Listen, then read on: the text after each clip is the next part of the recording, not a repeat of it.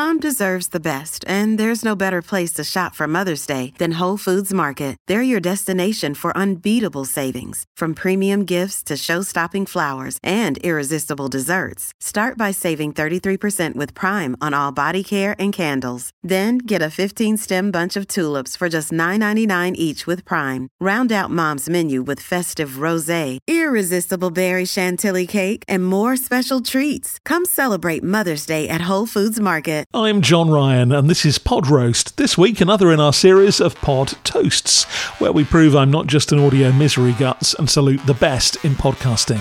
This week, the gun for hire, or fantasist everyone's wondering about, and Grace Dent meets Russell T Davies.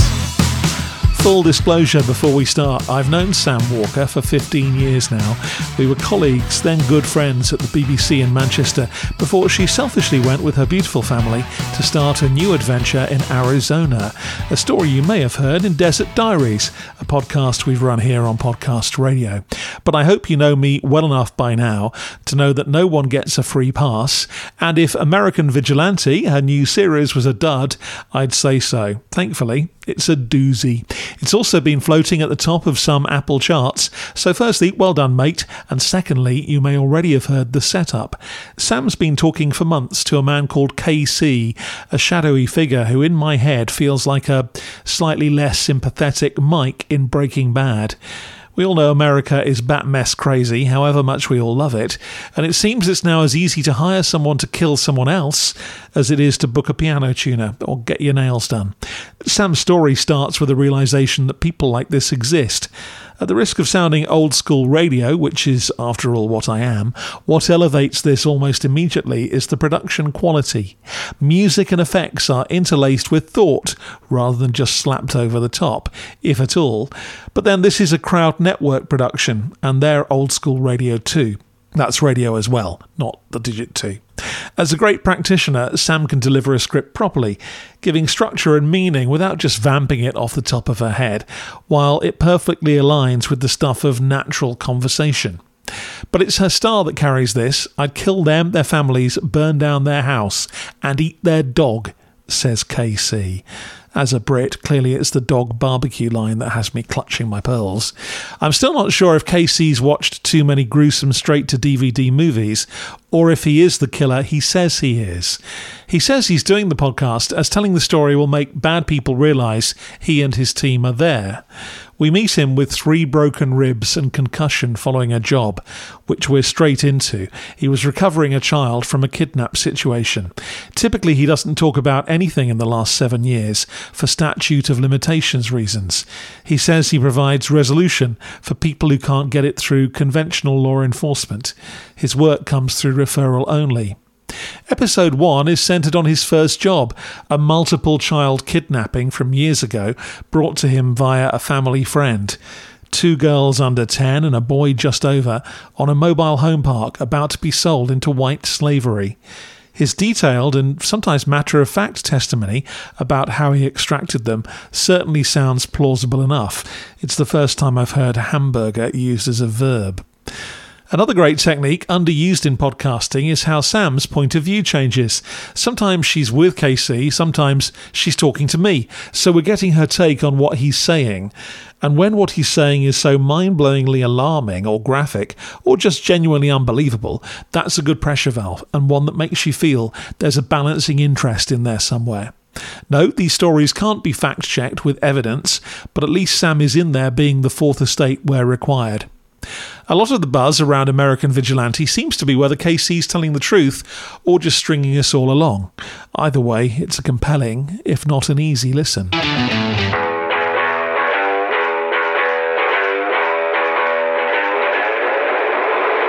What the world really needs is another quirky interview mechanic podcast, said no one ever. So it's taken me a while to get round to comfort eating with Grace Dent, especially seeing as I love Grace Dent's writing, even if her TV shows never seem to capture her brilliance like they should. Anyway, so many people have bent my ear about this one, especially the first edition featuring one of my favourite men in the whole world, Russell T Davies, the man who wrote Queer as Folk and reinvented my beloved Doctor Who, not once, but hopefully twice, finally had me reaching for play. The wafer thin format of this one, then, is guests tell Grace what comfort foods have seen them through their lives, because you can tell a lot about a person from what they eat behind closed doors, Grace tells us. Mine would be tinned chili. I know, don't judge me. I do make the seven hour slow cooked brisket version, but sometimes you just can't be asked. A supermarket owned brand, two minutes in the microwave, tossed with grated Cathedral City, two minutes more, some chopped coriander on top, and eaten with cool original, whatever flavour that is, Doritos.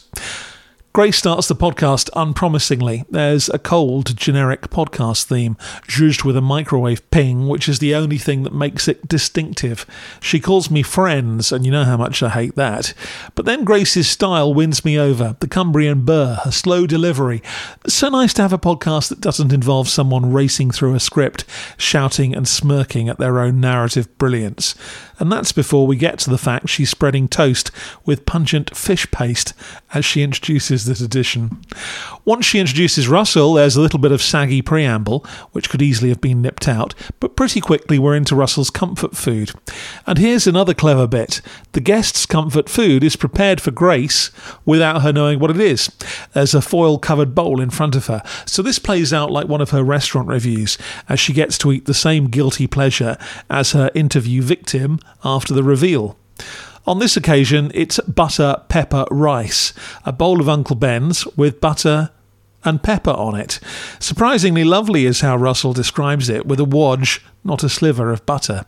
Devised when it was midnight and he was hungry, the basicness of the recipe put a smile on his husband's face, and that memory is the first that this connection with food brings out in the interview, and we get an early sense of the cleverness of this concept, that connection we make between moments, things, and people with what we stuff ourselves with.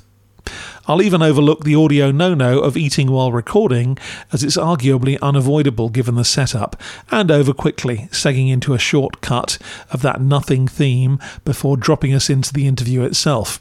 It's very well edited too, jumping around just enough before anything goes too long. As a Russell fan, I've heard him interviewed a lot.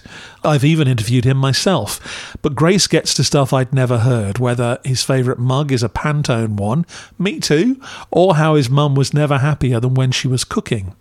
He also asks the brilliant question about what we did for lunch before sandwich shops and coffee chains existed. Pork pie with a boiled egg in it from Woolworths in Oxford was Russell's answer to that. Grace is quick and turns his anecdote about getting the yolkless end of the egg in his slice into a cheesy metaphor about life, and all of a sudden you're feeling the easy warmth about hanging with these two. What the edit or the interview or someone is thinking about pretty well here is the balance between the interview and the food stuff. Neither overtakes the other. This could easily have become a load of camp old nonsense about food on one hand or another celeb bleats to celeb on the other. But Comfort Eating takes the best of both worlds and whizzes along, showing the power of a good interview combined with that podcast rarity, someone who knows how to edit, and comes in at a perfect podcast length of 40 minutes. Thanks, Grace. I'm hooked. I'm John Ryan, raising a glass to American Vigilante from Crowd Network and Comfort Eating with Grace Dent from The Guardian. Normal service is resumed next week when I seek out new podcasts to listen to so you don't have to.